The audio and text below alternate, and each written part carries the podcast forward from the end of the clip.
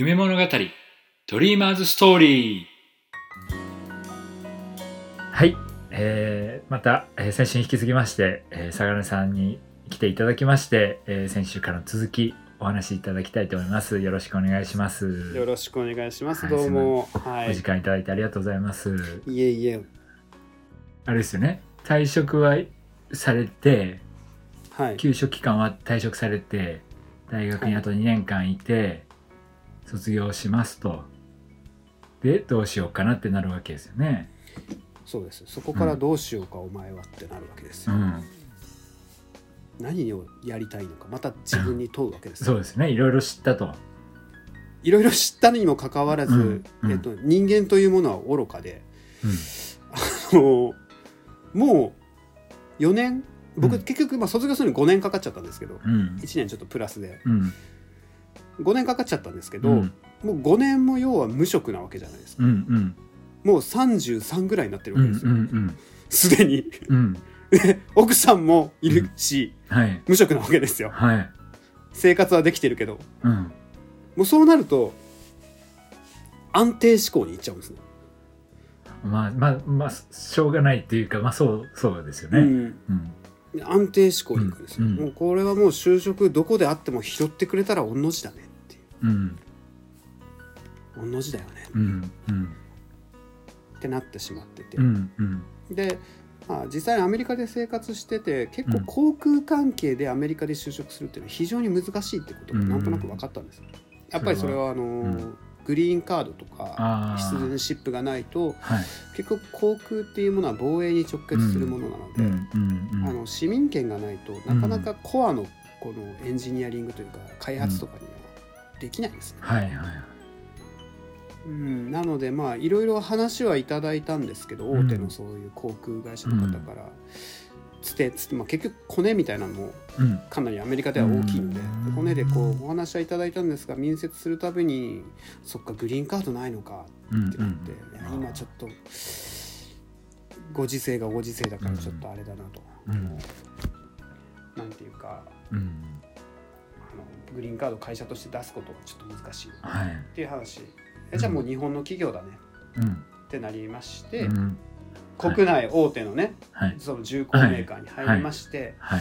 お恥ずかしいがり3ヶ月で辞めましおおた、はい、それはなぜそうなったんですか？まずね入った時時点がすでにもうなんかちょっとあれで、要はあの佐金さんの経歴は非常に素晴らしいとは思いますよと、うん。ただ社内のその給料とかそういうのの、うん。要は物差しがうん。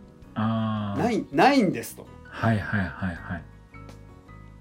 でも大卒新卒ではない。うんうんうん。社会人経験10年以上ある。はい。でも大学卒業する前に社会人経験が10年ある。はい。ああなるほど。ていういわゆる日本のキャリア的には評価しきれない。全く全く評価しきれない。なるほどのでうん。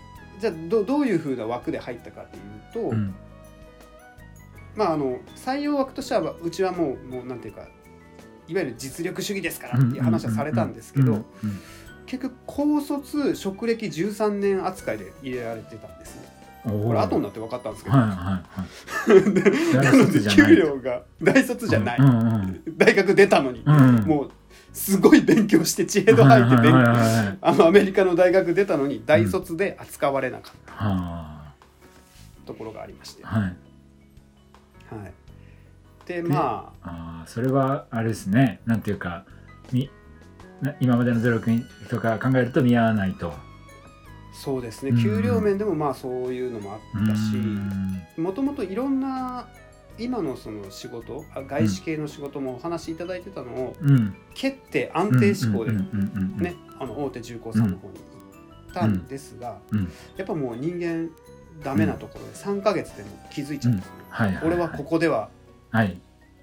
多分発揮できない実うん力を、うんまあダメじゃなくてあのいいんじゃないですかね。っていうわけで、まあん。実力を発揮できないっていう、もっとできることがあるはずだっていうということで転職をされると。ということで転職します。でどう考えられたんですか？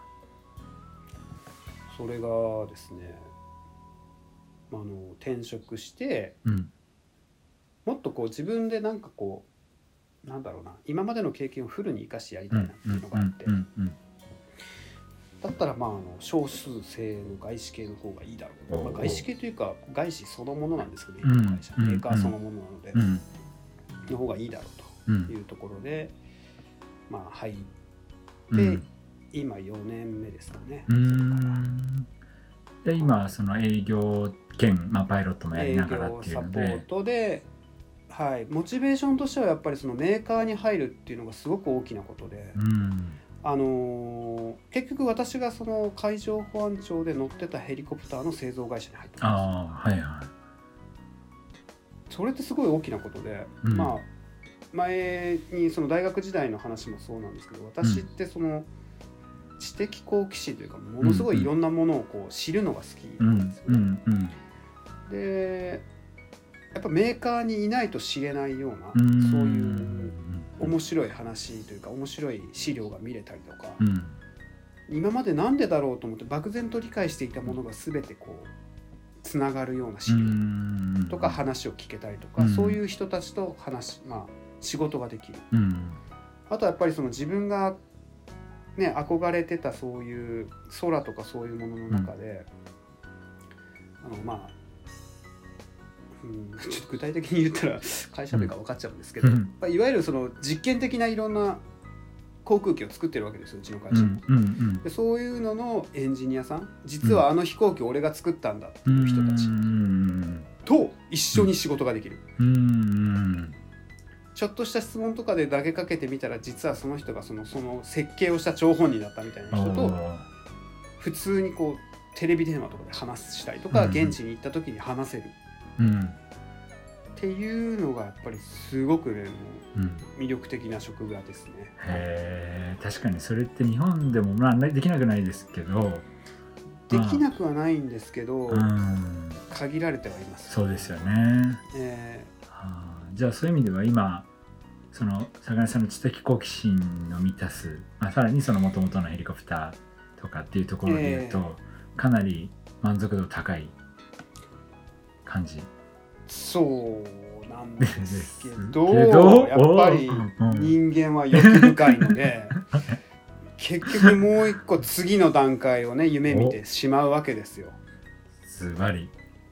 ズバリ宇宙飛行士です次おは、わはい、空に飽き足らず。空に飽き足らず。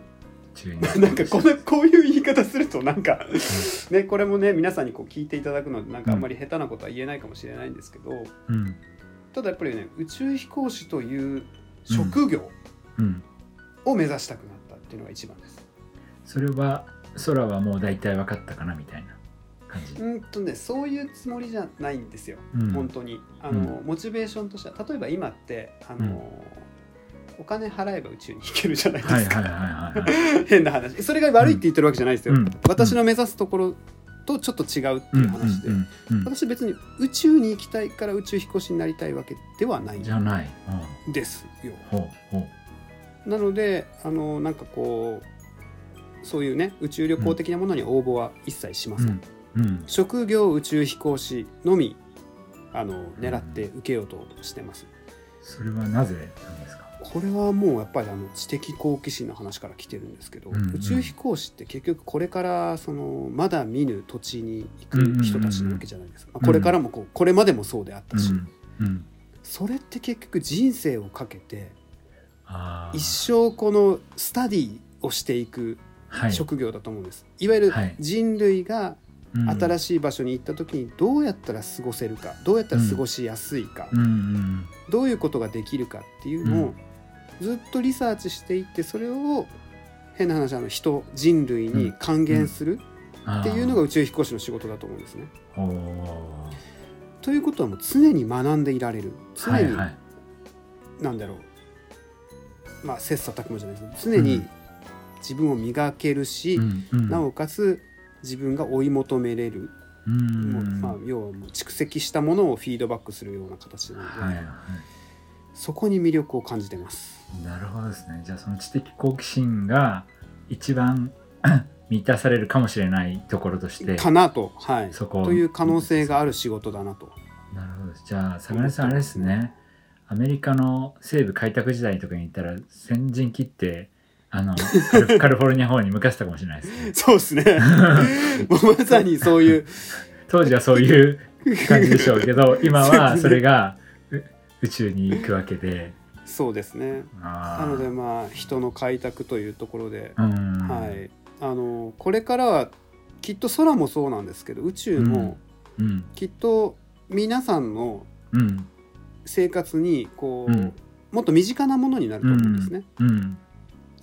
だけど、まあ、その前にまずはそのリサーチというかですね、うんあのいわゆるどういうふうにすれば過ごしやすいかどういうふうにすれば、うんあの人間はそこで活動ができるかっていうのは、うんやっぱり最初は挑戦する人が必要だと思います。うんうんでそういう仕事っていうのが宇宙飛行士なのかなと僕は思っていまして。へ別にあの他の人と比べてってわけじゃないんですけど、ーうんうん。私の人生上いろんなものをチャレンジしてきた。うん人生ではあるので、うんうん。そこにはちょっと自負があってうん。あの新しい環境には多分すぐ適応できるタイプの人間であろうほどですね。というところですね。あーすごいですね。なんか今までのお話を聞いてるとそのななりたいと思ったものを目指して実際になってはい、た時にまあじそこではまあなったけど満たされない何かがあってうん、そうですね、満たされない何か。だからもうこれもどこまであれなのかわからないんですけど、はい。そうですね。満たされないというか、まあ挑戦したいって気持ちですかね。ってことですね。だからある意味、うん。一個の山を登ってみたらそこでうん満足感も得られたとか達成感も得られたけどもまた新しい山が見えてきたみたいな。見えてきたと。そういうそういうことですね。はい。ね。あーまあなんかやっぱその中でもその特になんていうんですか他の人が結構目指しても叶わない夢みたいのを目指してるからこそその宇宙飛行士っていう、まあ、結構究極的なところに至ってるのかもしれないですね。かもしれないですね。すごいですね。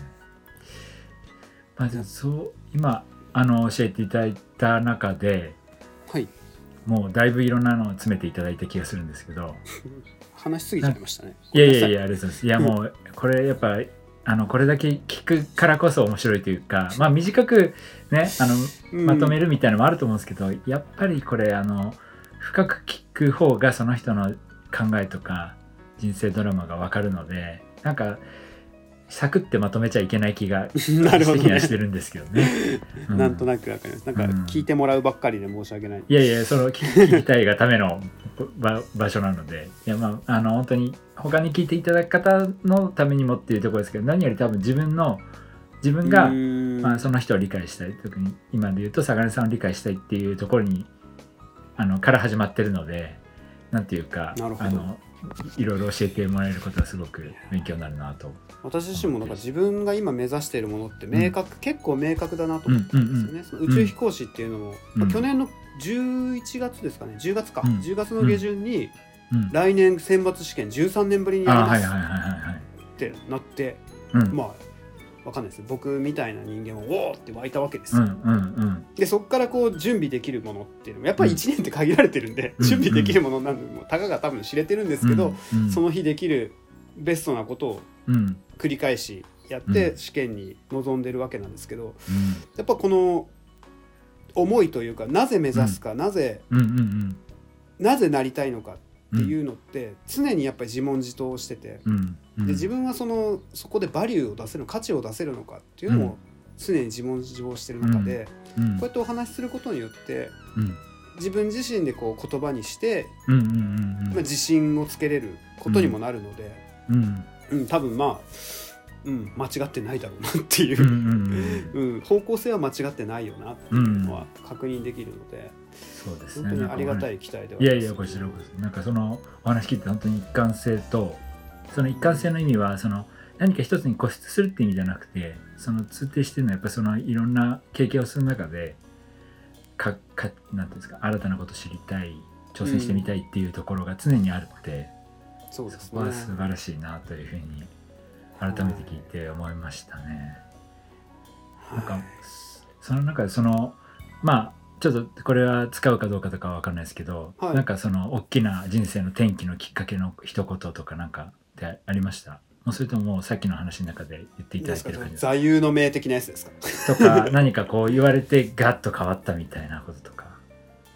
あーっとね妻に言われた一言ですね。あの結構ね今までこのお話ししてる人生の中では、うん。なんか常にこう傍から聞くとうん。なんか自信満々でやってきたように見えれるかもしれないんでうすけど、んうん。結構僕ね弱いんですよ、宇宙です。よ、うん本当にこのまま大丈夫かなとかって、はいはい。選択の時に。そうそうそうそうそう悩むと。そんなこのね30超えて無職でうん。大学生やってますと、うんうん。どうしようこんなんで大丈夫かなっていうのをこう 泣き言も言うわけですよ奥さんに、うんうんその時に彼女に言われたのがうん。あなたあその頃からちょっとまあ漠然と宇宙飛行士にはなりたいみたいな話は考えてたんですが、うん。あなたがその目指すものなりたいものって、うん周りにそのなってる人いるって言われて「いや宇宙飛行士?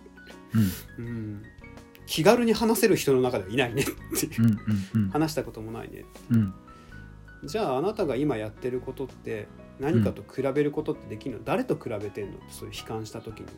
ああはいはいはいはいあなたが目指してる人生もあなたが今まで歩いてきた人生も、あんた一人のものなんだから、うん。誰かと比べてくよくよすんのってバカらしくないって言われておだってあなた別にねうん。嵯峨根はじめという前例があったわけじゃないんだから、ーうん。いい嵯峨根はじめっていうお手本があった中でそこからそのねなんていうんですかそのコースからかなり外れてるんだとしたら悲観すべきだけど、うん。そんなんないでしょうんうんないね。その成績のお手本があるわけじゃないでしょ、うんうんよくできた人のお手本があるわけでもないじゃない、うんうんなんで人と比べてあ僕がだからそのくよくよしてたのはもうみんなマイホームとか建ててるやつらがいるしさとか子供みんな生まれたって言ってるしさ俺何やってんだろうみたいな、うんで同期のパイロットはみんな結構もうね一丁一人前の機長になって何年目でさ、でも俺今大学生だよって18歳のこと数学やってんだよ今こうやって。つって、うん。なんもうさ大丈夫なのかな俺って言っちゃったわけよ、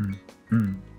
さあ奥さんが「いやねあんたはあんたの人生なんだから誰かと比べても仕方なくない?」おお言われてから、はい。結構この言葉って大きくて、そうですまあ、人生の考え方もそうなんだけれども、うん。うん他の人と喋る時とか他の人を見る時っていうのも僕、うん。現状では一切なんかなんだろう比較しなくなった。うーん。なんか不思議なきっかけなんですけどあいつはいいよなってならなくなった。あの人すごいよねってなる考え方はいにいく、はい。はいはいはい。うん、あいついいよななんか美味しいよなみたいな風な考え方がなくなっちゃっうーん。たある日を境に。すごいあれですね。脱却というか。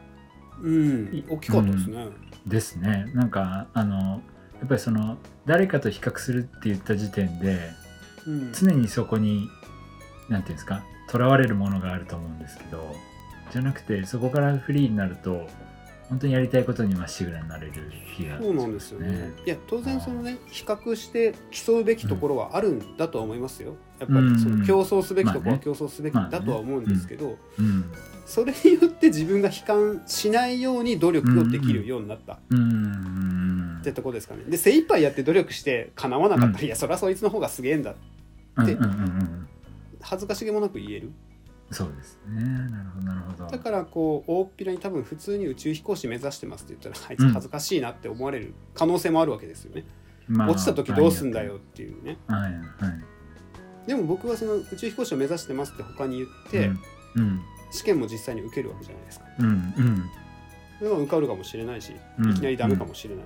うん。ダメかもしれないけど、うん。そこの人に言った手前、それに後悔しないように最善の努力を詰める。うんうんうんうんでそこもなんか人と比べて言いづらいとかあるじゃないですか。そのうんなんかこう、なんて言えばいいのかな。宇宙飛行士目指せる器でもねえだろうにみたいなところうんを気にして人に夢を言えないとかはいはいはいあるじゃないですか。そういうはいはいそういうのはものすごく意味がないことなのかなっうん。言ってしまう。むしろうん。むしろ言ったことであじゃああのこういう人紹介するようなのかそうそうそうそう。つながったこういうことしたらとかっていうね、あのなんだろうプラスのアドバイスとかもあるかもしれないわけで。そうなったらもう最高ですよね。ですよね。だから言ったもん勝ちですよね。うん、言ったもん勝ちだと思います。う本当に。ん、で別にななんないとしてそれで何か罰されるわけでもなく、もうそうそうそうそう。うん、別にね言ったことを実行しなかったからとかって言って誰かにひもしそう言われたとして別にそれは自分の勝手だろうと。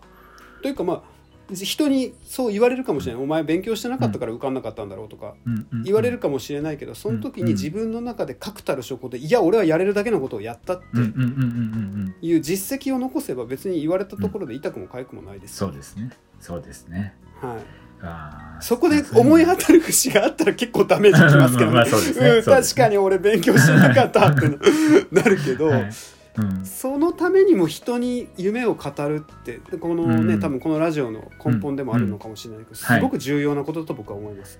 ああ確かに今言われてそう思いました。なんかうん。タイトルとしては、あのみんなでかあの語るっていうこと自体が私が好きなのであその夢を語るっていうこと自体が好きなんですけど、なんか副次的に今言ってくださったように言語化して明示的に他の人に伝えるっていうことによる、まあさっき自分の考えの整理とかそのなんていうんですかね自分の肯定感を高めるとかはい、そういうのにもつながりうるものかなって今言われて思いましたね。ですね。うん。はい確かに。そういう意味ではもっといろんな人に語っていただいたそうですね。いろんな人に語って いろんな人のこのね、うん。やっぱ聞くと面白いですよね。人の経験とか人の生きてきたものって。さっき言った通り本当に千差万別というか全く同じものがないからそうです。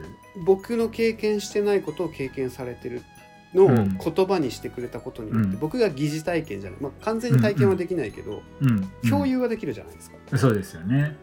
で今まで僕思ってきたのがいろんな経験してきましたけど結局経験の共有で人間の、うんうんなんていうかな深さというか、うん。っていうところはあると思うんですよね。うん。あの人を理解することによって得られる知識っていうものがすごくたくさんあると思ってて、確かに。その経験したからこそ相手のことが分かるっていうのもありますもんね。はい。であとはだからその本とかで読んでて理解するのをより聞くことでなんていうか、まあ深くとかインタラクティブに聞けたりとか。さらには多分あれなんでしょうね。そのつあの本ってやっぱその自伝を書くもしくは誰かが後で書いてくれるとかしない限りうん。残らないじゃないですか、まあ、自分で残したメモはあるかもしれないですけど。でもまあこの携帯ってある意味普通にウェブ会議をまあちょっとお時間いただいてるんですけども、うん。ウェブ会議してるかのごとくお話ししてでそれをフォーマットとしてビデオなりラジオっていう形で載せてあの他の人にも共有できるので、うん。まあ、そういう意味でそのハードルも低いかなとも思っていて。はい。その一つのアーカイブの手段としてもええ。いいのかなっていうのは思うところですね。そうですね。もうだからそういうのでちょっとどんどんどんどん増えていったら、はい、そうなんていうかいろんな人の話を聞いてどこでどうつながるかわからないので、そうなんですよね。でなんかまああの別のところで少しちょっとお話ししたことがあるんですけどあのいろんな人のそのキャリアパスというかええ。どうやってその夢を実現したのか追ってきたのかみたいのがいろんあのあで何ですかたくさんあればあるほどその何かしたいと思った時にどういう選択肢があるんだろうというのも知るきっかけにもなるかなと思ってて、そういうなんだろう。いろんなウィキペディアじゃないですけど いろんな人のやつがあるといいなっていうのは思ってるところですね。その通りですね。はい。あのまあね僕の人生でも先ほどこうちょっとお話ししたように、うんうん。そんななんだろうえ最初と言ってたこと違うじゃんとか、うんうんうんなんか調べたことと違うみたいなことって結構往々にしてあるので。うんそういうことそう。いうのの中でもね、まあ、本当スペシフィックな話題になっちゃうけどそういう時にじゃあ人間はどうやって判断できるかとかどうやってかみたいなね少しでもそれのね助けになればねいいですよね。やっぱ書いてあることっていいことだけしか書いてなかったりするわけで内実は入ってみて分かるとかそうなんですよ。ありますよね。留学とかまさにそうですよね。本当に。そうですよね。でもまあそれはなんていうか絶対なんていうんですか計画通りには進まないことは多々あるわけでうん。その時のまさに今た坂田さん言ってた対処法も含めてそうですね。いろんななんていうかことをまあ疑似体験というか追体験とかできておくと、そういう時にも対応しやすくなるかもしれないですね。はい。じゃあ、あのいろいろと教えていただきましてありがとうございいました。やいやなんか長い間自分語りでありがとうごいやすごい。ドラマチックな人生。まだこれからもねドラマチックより展開していくんだと思いますけども、ねぜひはいなんかあればね。ぜひまた、はあのお伺いしたいと思いますが最後にですねえっと、はい。まあ告知したいこととかもしはいはい。あれば、ぜひお願いします。はい、えーっとまあ、こちらですね「ドリームオンのラジオ」ということで中村翼さんやられてるんですけど、実は私もですね、えっと、ラジオを、うん。あのやる予定にしてましてはい、まあ、こちらのポッドキャスト、うん。まあ、YouTube じゃなくてポッドキャストで配信予定なんですけれども、うん。えっと、今まあ昨今盛り上がってるあの空飛ぶ車っていうやつですね、はいはいはい。あの電動の、まあ、航空機といううん。ところをあの私とですね、まあ、うん。その界隈に関連する、うん。あと残り3人メンバーがいて総勢4人になるんですけれども、うん。うん。4人のメンバーでなんというかあの学校のですね高校のあの端っこの方でですね男子生徒がこうわちゃわちゃ盛り上がってるみたいな雰囲気で、うん。えー、とやらせていただいているラジオをですね、うん。あのあの間もなく配信予定になっております。えー、とラジオタイトルは EV トールラジオ。EV トール EV トールラジオ。これ、はあのローマ字ですね。EV E E に、E あのローマ字の E にはい。V はい。EVTOL はい。ラジオ。はいでポッドキャストで検索していただければおそらくヒットするかなと EV トールが何かわかんない人のために言うとそうですね EV トールがわからない人に言いますと E の E はエレクトリックで、うん電動で V トールは垂直離着陸機といってヘリコプターみたいにこうあのうん滑走路がなくてこう垂直に浮かび上がれる代物ですね。ですね。まあなのでカーティベーターも作ったやつもまあ EV そうですそうです。EV トールですよね。はいでその EV トールにうん。ラジオをつなげてください。もう本当にあのなんでしょうね。あの航空機好きの方から、うん。まあ、あのその EV トールという新しうん。いいわゆるビジネスというか体系に興味のある方から、うん。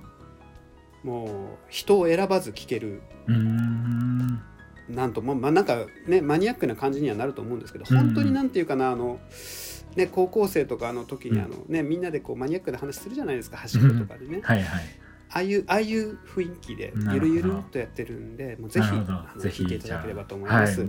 皆さんき、はい。ぜひこちらとそちらと合わせて聞いていただければですし、あれですよぜひぜひ。ねじゃあえっ、と告知された後はこの YouTube の概要欄にも追加で貼れればとアドレスとか貼れればと思いますのでそうですね。はい。またあ教えていただければちなみにあの実名、うん本名では出てませんので、私ジミーという名前で出させていただいてますので、ジミーさんよろしくお願いします。はいじゃあ、はい今日はえー、坂根さんに先週と今週と来ていたおだきまして腹いっぱいですね。